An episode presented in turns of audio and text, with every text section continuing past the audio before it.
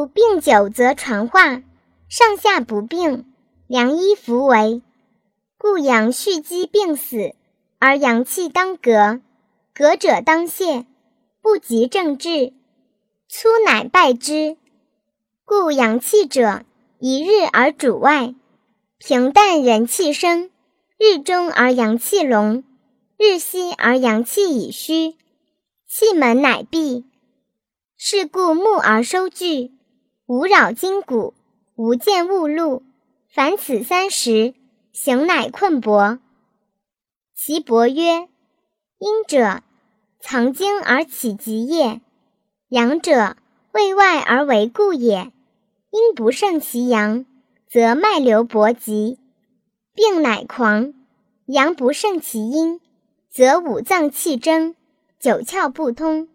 是以圣人陈阴阳，经脉合同，骨髓坚固，气血皆从。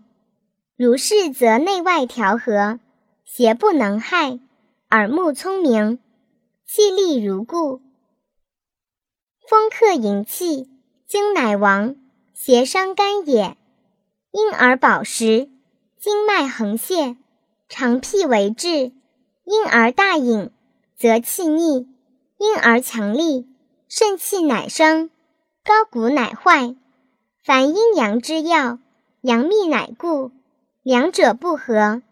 若春无秋，若冬无夏，因而合之，是谓盛度。故阳强不能密，阴气乃绝；阴平阳密，精神乃至；阴阳离绝，精气乃绝。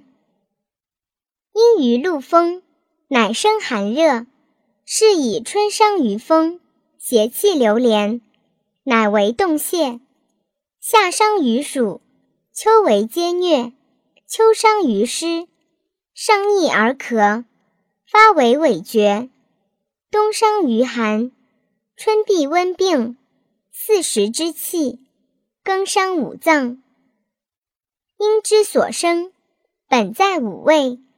阴之五功，伤在五味。是故胃过于酸，肝气已精，脾气乃绝；胃过于咸，大骨气劳，短肌，心气溢；胃过于干，心气喘满，色黑，肾气不恒；胃过于苦，脾气不如，胃气乃厚；胃过于辛。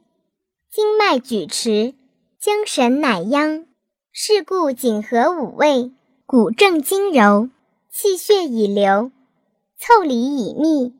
如是，则骨气已精，景道如法，常有天命。